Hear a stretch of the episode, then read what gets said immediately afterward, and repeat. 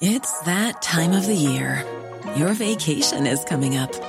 You can already hear the beach waves, feel the warm breeze, relax, and think about work. You really, really want it all to work out while you're away. Monday.com gives you and the team that peace of mind. When all work is on one platform and everyone's in sync, things just flow wherever you are. Tap the banner to go to Monday.com. There's never been a faster or easier way to start your weight loss journey than with PlushCare. PlushCare accepts most insurance plans and gives you online access to board-certified physicians who can prescribe FDA-approved weight loss medications like Wegovy and Zepbound for those who qualify. Take charge of your health and speak with a board-certified physician about a weight loss plan that's right for you. Get started today at plushcare.com slash weight loss. That's plushcare.com slash weight loss. plushcare.com slash weight loss. Welcome to the Julia Hartley Brewer Daily. If you've missed any of my talk radio breakfast show, don't worry. We've put some of the punchiest bits of this morning's show into a bite sized podcast, the Julia Hartley Brewer Daily. Enjoy. Online, on DAB, and on the Talk Radio app. Talk Radio. Good morning to you. This is Talk Radio Breakfast with me, Julia Hartley Brewer. Thank you very much indeed for joining me. Comedian Dave Chorn is also joining me right now, though. Uh, let's talk to the Environment Secretary, George Eustice. Good morning to you. Good morning. Good morning. Um, are you following every single one of the current rules uh, tackling coronavirus? Um, yes, as far as I'm aware, um, I'm doing uh, all I can. I'm sure, as are everybody around the country, to um, follow the rules. And you know, look, I think in these two cases you've highlighted um, with uh, Boris Johnson's father and um, uh, Jeremy Corbyn as well, they've apologised for that. Look, the, sometimes people forget or make errors. Uh, the important thing is uh, that it's not done deliberately. Okay. Uh, we had a press conference with the Prime Minister yesterday. Uh, basically, he announced you know, he's sticking to his plan and talked about how we all have to follow our rules so we don't have to have a second lockdown. But um, it was very clear that despite all the, the doom and gloom that was being attempted to be g- given over in the, uh, uh, the, the press conference from Chris Whitty and Sir Patrick Vallance, that actually the figures really are not that worrying at all. We are not actually in a situation facing. Um, a second wave of the pandemic currently. We are not seeing exponential growth. Why then is the government continually bringing in new rules to um, uh, curtail our lives and our freedoms and our economy when we are not facing a second wave? Well, we are seeing a significant um, spike in cases. You know, up to we're, we're, we're testing more people. Uh, yes, but the proportion of tests that are positive has also significantly risen. How and significantly risen? Well, it's gone. The number of um, positive tests has gone from around a thousand a day when things started to pick up uh, just about two weeks ago uh, to seven thousand a day now, mm-hmm. and sadly, of course, that's starting to feed through to a higher mortality rate. So the but most of those cases are most of those they're, they're, positive test results. leave aside the false positive rate for now. But but most of those, almost entirely, those are people without any symptoms whatsoever. They weren't even aware that they had coronavirus. So why should we be concerned? Well, because we know that uh, the mortality rate from the coronavirus. Uh, you know, can be quite significant. It's around five times higher than the mortality rate for people that get flu.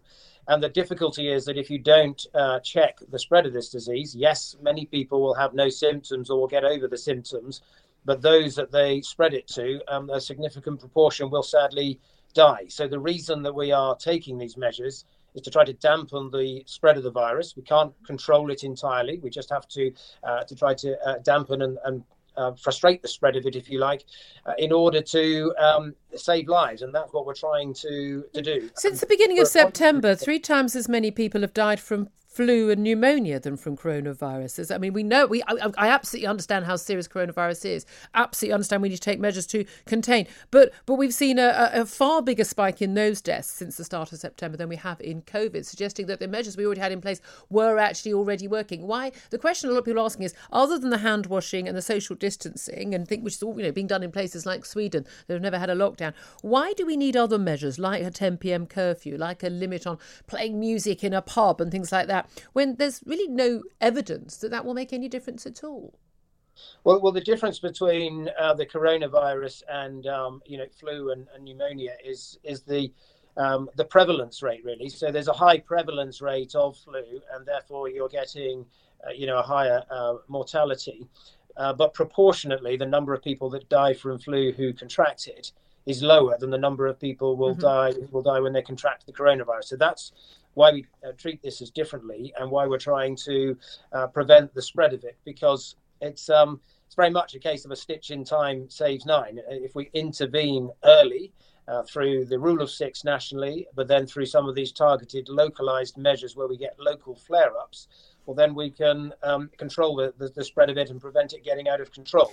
If it gets out of control, sadly, then you're you're limited to the number of tools that can mm-hmm. solve that, and you end up back in the space of a lockdown. What do you make of the Bank of England's chief economist, Andrew Haldane, who's talked about how there's been too much catastrophising about the pandemic and about the economy and says the collective anxiety is contagious about both and that we are in the economics of Chicken Licken, people constantly running around saying the sky is falling in. Um, when we talk up the threat of a second uh, wave and talk up the threat of a second lockdown as a result of that, we are also effectively talking up more uh, chances of a recession, aren't we? Should we not be in a situation where the government is sort of, you know, with obviously the sensible measures that we know work, social distancing, you know, uh, washing your hands, uh, evidence, I mean, I would say on balance that says that wearing a mask does help. Um, w- w- shouldn't the government be concentrating on that rather than scaring us all back into our homes again and basically causing more problems with our economy and possibly more deaths long term as a result? Well, we're not um, we're not really trying to, to scare people. What we're what we? are actually doing, well, what we're attempting to do uh, through this is to act early and in a targeted way in response to local outbreaks and to have uh, a set of simple national rules and the rule of six and wearing a face mask is something I think uh, people can understand. And the uh, objective behind that is to uh, ensure that we can keep pubs and restaurants open, that we can keep the economy moving, that people can still uh, go to work. So it's precisely because uh, we want to safeguard the economy that we're trying to strike this you know difficult balance of acting early in a targeted way uh, rather than waiting for the disease to get fully out of control uh, when okay. when uh, you know more drastic action would be the only option left. You talk about targeted uh, measures. We spoke to Andy Burnham, the uh, Greater Manchester Mayor, just a few moments ago. He's talking about how you know they don't, that he and certainly the Liverpool Mayor uh, Steve Rotheram not not in favour of the 10 p.m. curfew on pubs and restaurants. Don't believe that is actually working. But crucially, what they would like is more help for local businesses that are hit by these new rules. Um, in terms of targeted measures, is that something the government is looking at? So actual help for those businesses that have effectively been forced to shut down? Well, yes, the, the government, the Treasury have already um, announced that where we have these local uh, lockdowns and where restaurants and pubs are forced to close, uh, there is going to be a grant scheme to help those businesses. Uh, you know, where there has to be a closure for um, for three weeks, and so um, there's going to be a grant, I understand, of uh, around fifteen hundred pounds uh, to help some of those businesses through what what obviously is a difficult time when they have those localized shutdowns. Um, let me just ask you, just finally, I know you have to go a very busy round of media interviews this morning. Uh, today is the beginning of a new ban. It's due to start in April, but was delayed because of the pandemic, uh, where businesses are banned from supplying plastic straws, stirrers, and cotton buds across England. Um, a long awaited ban. Um, how successful do you think that's going to be in uh, stemming the, the flow of plastic into uh, landfill and indeed into oceans? Well, I think it's a very important step. Um, so it's a ban on plastic in straws and in stirrers and in cotton buds. It builds on the uh, ban or the, the, the charging that we've already put in place on single-use plastic bags, which has been a great success. And we're also uh, working on plans for a deposit return scheme to reward people for uh, returning um, plastic bottles. And um, also further measures to try to curtail the use of plastic in the um, supply chain. So there's a lot of uh, things that we're doing. This is an important next step. Online, on DAB, and on the Talk Radio app. Talk Radio. Millions of people have lost weight with personalized plans from Noom, like Evan, who can't stand salads and still lost 50 pounds. Salads, generally, for most people, are the easy button, right? For me, that wasn't an option. I never really was a salad guy. That's just not who I am. But Noom worked for me. Get your personalized plan today at Noom.com. Real Noom user compensated to provide their story. In four weeks, the typical Noom user can expect to lose one to two pounds per week. Individual results may vary. It's that time of the year. Your vacation is coming up. You can already hear the beach waves feel the warm breeze, relax, and think about work. You really, really want it all to work out while you're away. Monday.com gives you and the team that peace of mind. When all work is on one platform and everyone's in sync, things just flow wherever you are. Tap the banner to go to Monday.com. This Mother's Day, celebrate the extraordinary women in your life with a heartfelt gift from Blue Nile. Whether it's for your mom, a mother figure, or yourself as a mom, find that perfect piece to express your love and appreciation. Explore Blue Nile's exquisite pearls and mesmerizing gemstones that she's sure to love. Enjoy fast shipping options like guaranteed free shipping and returns. Make this Mother's Day unforgettable with a piece from Blue Nile. Right now, get up to 50% off at BlueNile.com. That's BlueNile.com. Across the UK, online, on DAB, and on your smart speaker. Talk Radio. Uh, delighted to be joined now by the Mayor of Greater Manchester, also, of course, a former Labour Health Secretary, Andy Burnham. Good morning to you. Good morning, Julia. Good morning. Well, we saw the press conference with uh, Boris Johnson, Chris Whitty, and Sir Patrick Vallance yesterday that the northwest, along with the northeast of England, Yorkshire and Humberside, are seeing very high rates of coronavirus, far, far outstripping what's going on in the rest of the country. Um, why do you think the virus is still spreading in your area when you've had so many extra local lockdown measures for such a long time? What is going on? I said it to you, Julia, back at the time that the national lockdown was lifted. I came on your programme and said, this is too early for the north of England. I think it was a decision taken more with London in mind. Our cases were still quite high at that time. And I felt very uneasy about it, as did many other people here. So the national lockdown was lifted with a, with a higher number of cases here than in other parts of the country. And for that reason, I think we've struggled uh, to get the numbers down over the, the summer. But there's kind of more sort of long-term reasons, isn't there? We have a north-south divide in this country. The economy in the north is different. There's more people in low-paid work. People have struggled to afford to self-isolate. There's poor quality housing in many parts of the north. I mean, the reasons I think are many. If we're honest, we can't just say it's one. It's a combination of, of reasons, uh, yeah. Julia. But the truth is, it's obviously a really challenging uh, picture for us all. Indeed, I know you met with the Liverpool mayor, Metro Mayor uh, Steve Rotheram, and uh, and you've been sort of pretty basically putting up a joint uh, uh, force against the government. Well, to you know, appeal to the government, I suppose, is a more positive way of putting at it, saying that really you you do need some more uh, local measures to be taken into account. For instance, um, having more money for local authorities, more help for local businesses, particularly those affected by this 10 p.m. curfew, and indeed calling for a review of that 10 pm curfew on pubs, restaurants, and bars, which we know is absolutely killing the hospitality trade. Um, what do you want the government to do instead of having that 10 pm curfew? Do you think that's just not necessary at all? What other measures would you want, if any? No, I don't. I don't think the uh, 10 p.m. curfew is working because it contradicts the local restrictions. So the local restrictions that we have are all about preventing social gatherings in the home. And we've supported the government on that to get the get the numbers down. The trouble with the 10 p.m. curfew, in my view, is that it creates more gatherings in the home. So this is where the government's thinking is muddled, in my view. it's actually helping spread the virus, but it's also hugely damaging hospitality businesses. Um, but you then say, well, what more do we want, Julia? And Steve Rotheram and I did come together yesterday you know, we've always said we're not against local restrictions, and we're always saying to the government we want to work in partnership with you. But it's difficult when restrictions are placed on our businesses without any form of proper local support. So, for instance, in Bolton, the pubs and the restaurants have been closed for about three to four weeks now. And people there who work in those pubs and those restaurants have had no local support, no local furlough scheme and business owners haven't had proper compensation. And I would say, particularly to the Conservative Party, you know, how can you shut businesses without compensating them or supporting the people who work in those places? And it's very worrying, Julia, if today they close or restrict businesses in Merseyside without any financial support. Because, in my view, if they carry on like that, the North will be levelled down this winter. And the core mission of this government, supposedly to level up the country, will be over.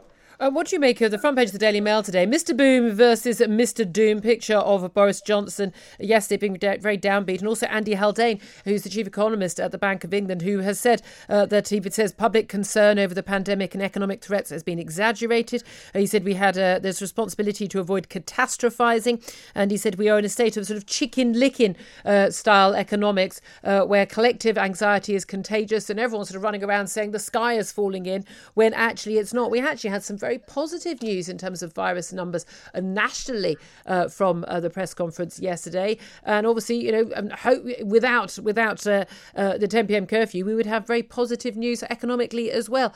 Do you think the government is now going down the wrong road overall in terms of their handling of the pandemic and the subsequent economic costs?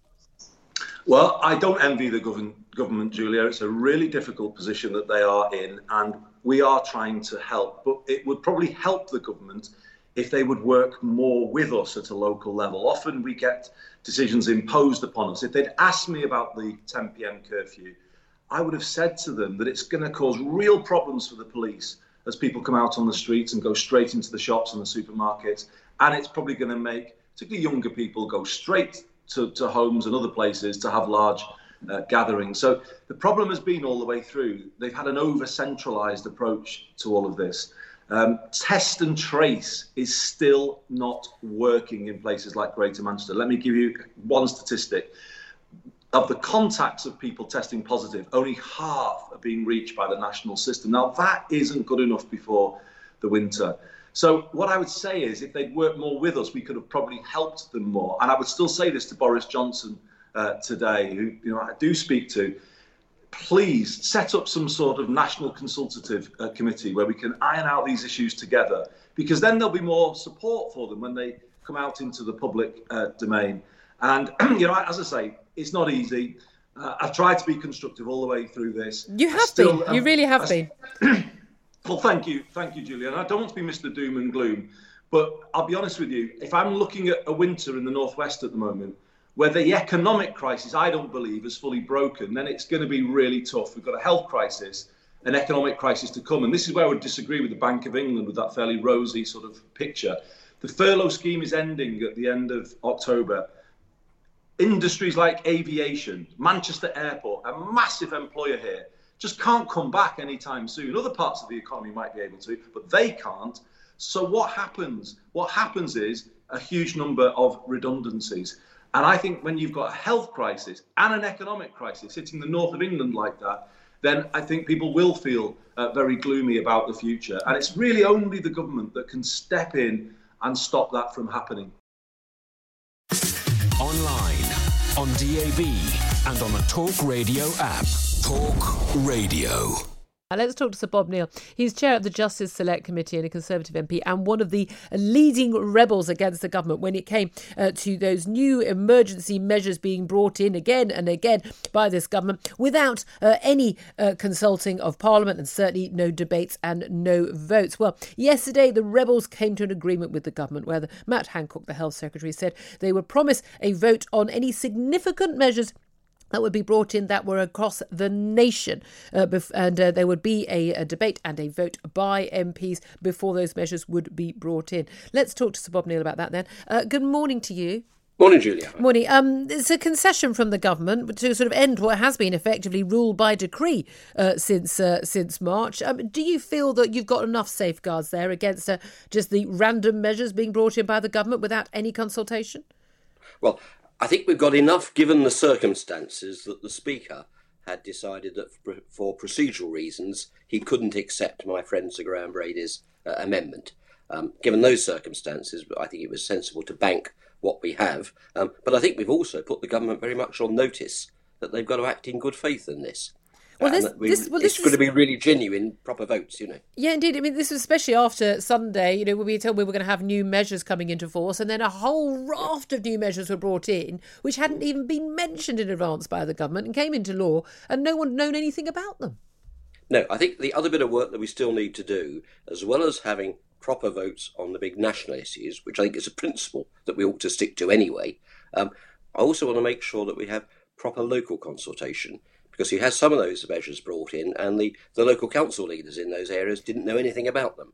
Now, I don't want that happening in London, and that means not just talking to Sadiq Khan, the mayor, it also means talking to the London boroughs because you know the situation in Tower Hamlets is very different from the situation in Bromley. Yeah, indeed. So I want to have proper consultation at that level too. Well, we spoke to the mayor of, uh, sorry, the leader of Gateshead Council yesterday, and he said they had been talking to the government. He's in the northeast, obviously, Yeah. uh, about bringing in measures, and then and then the new measures were announced, but without uh, the council leaders being informed in advance. We spoke to Greater Manchester Mayor uh, Andy Burnham just about twenty minutes ago, and uh, he's uh, basically joined forces with the Liverpool Metro Mayor Steve Rotheram, uh, saying again they they want a, a, a you know possible you know local conversations. They want a review of the 10 p.m. curfew and others. Um, one of the key issues here is measures being brought in, which are very blunt instruments, massive effects on local economy, local businesses, and often no particular science or advice behind them. We know certainly the 10 p.m. pub curfew, Sage was not even asked to provide No. any input on it. No, and I think those are exactly the sort of measures that we've got to start moving away from because this is being too much driven uh, by people who have, I'm sure, are very eminent in their scientific field, but perhaps don't have that broader view of the other effects. And also, it's being driven by some government departments which are too tightly focused, a little coterie of people, if you like. And I think that's the point that Graham Brady was making in an in- interview yesterday. The government's got to change the way it operates. It's got to broaden out the number of people it consults, uh, and that includes MPs, and it's got to be more nuanced. I, I popped into my local pub in Chislehurst last night, Julia, and you know it was perfectly all right at ten o'clock. There were not hordes of people about to pitch out onto the streets of suburban Chislehurst and, and uh, you know sort of suddenly spread the virus. It, it's really rather ridiculous. The streets Why of don't we do Chislehurst is safe. But this is it. I mean, the, the- the argument has really been, I mean, and again, and I know it's something that Andy Burnham has spoken about before as well, that you know, instead of having this curfew on all pubs and restaurants and bars, why not just simply, you know, withhold the licenses of those landlords Yeah. and restaurant owners who are not obeying the rules? Again, this is the whole thing. We're being told by the Prime Minister, uh, someone we were told was a libertarian uh, uh, until he was elected, that he was, um, that, you know, we should just use our common sense. Constantly we're told, you know, British common sense and all of that. And yet, then we're constantly treated again and again as if we're naughty children being punished. I've likened it many times to the idea, you know, one kid is messing about in the class, having a wild party or, or, or whatever, um, and not social distancing. And so the teacher decides to put everyone in detention for a month. Yeah, it's it is disappointing, particularly for those of us who supported Boris, because we did rather think that he had fairly uh, liberal, libertarian uh, uh, instincts and wanted to trust individuals. So I think a good example you, you flag up there, Julia, is um, uh, why don't we do the same as we're doing in, as they do in Paris with restaurants as opposed to bars? So where you're sitting down in a restaurant eating, uh, then you can carry on beyond ten o'clock. You're not going to be running around the tables mixing with each other. That's different, perhaps, from a bar if you've got lots of people who may be fairly sloshed. And then, uh, equally, um, police the thing properly, as you say. Apparently, if we did that Paris arrangement in London, that could be worth about a billion pound to the hospitality industry by March, and they're on their knees already. So it's it's that lack, I think, of, of common sense sometimes, that lack of, of nuance that's the problem. And I think the other thing we got from the government, as well as the votes, is I hope, and this is where we're going to have to hold their feet to the fire, a recognition uh, that they've got to do things differently. You can't have this tight group in Downing Street in the Cabinet Office taking all the decisions um, to the exclusion people actually very often are out there in the real world. Um, do you think that they have lost touch with the real world? Do you think that, that the government and the people making the decisions have almost become prisoners of their own scaremonger? We look, we, we needed to be scared into our homes Yeah, uh, but for the early stage of the lockdown. We were in a pandemic and we needed to save lives and, and, you know stop the uh, Yeah, sure. NHS being overwhelmed. I think you know ninety nine percent of people accept that. However, people now understand what the risks are. They know what we need to do to keep safe. Do you think that there's an argument where the government is being it's sort of dri- it's driven the polling in terms of people being terrified and wanting more and Yes. more measures, and now the polling is driving government policy the other way around?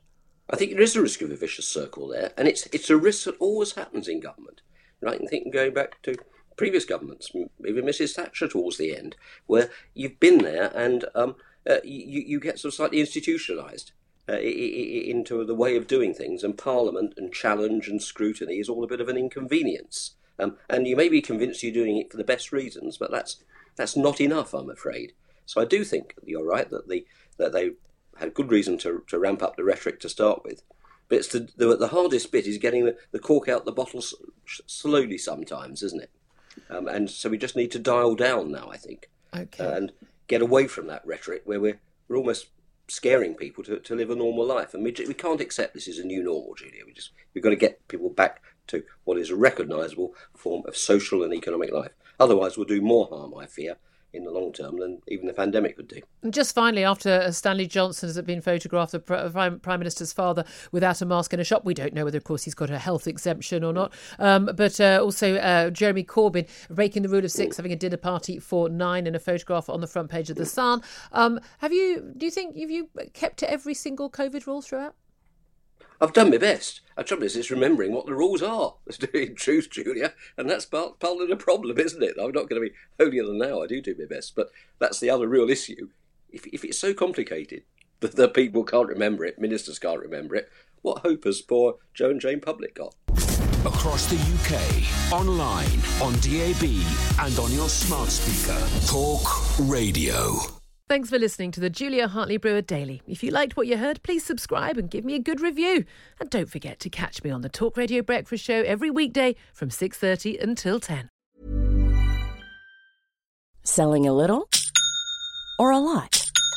Shopify helps you do your thing however you cha-ching. Shopify is the global commerce platform that helps you sell at every stage of your business. From the launch your online shop stage to the first real life store stage, all the way to the did we just hit a million orders stage. Shopify is there to help you grow. Shopify helps you turn browsers into buyers with the internet's best converting checkout. 36% better on average compared to other leading commerce platforms because businesses that grow grow with Shopify. Get a $1 per month trial period at shopify.com/work. shopify.com/work. Hey, it's Danny Pellegrino from Everything Iconic. Ready to upgrade your style game without blowing your budget? Check out Quince. They've got all the good stuff, shirts and polos, activewear and fine leather goods, all at 50 to 80% less than other high-end brands. And the best part? They're all about safe, ethical, and responsible manufacturing. Get that luxury vibe without the luxury price tag. Hit up quince.com slash upgrade for free shipping and 365 day returns on your next order. That's quince.com slash upgrade.